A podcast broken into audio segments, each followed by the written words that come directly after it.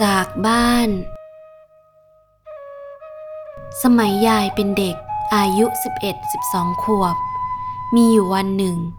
พ่อยายกินเหล้าเมา พ่อเขาเป็นคนจน นอนใต้ถุน แม่เป็นเศรษฐี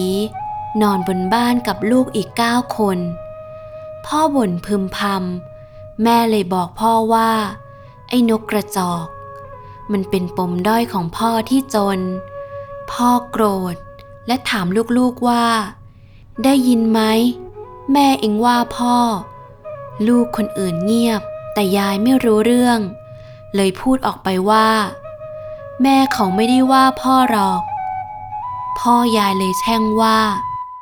ให้หูหนวกห้าร้อยชาติ ยายกลัวจริง ๆ นะ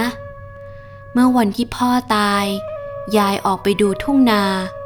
พอกลับมา เขาก็ว่าพ่อยายตายแล้ว ลูกทุกคนได้ขออโหสิกรรม แต่ยายไม่ได้ขอ ยายนึกแต่ว่า ยายต้องหูหนวกแน่ ยายคิดอย่างเดียว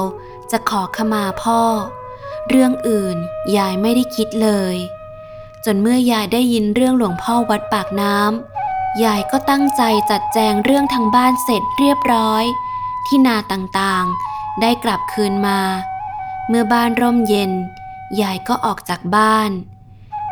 7 มิถุนายน 2524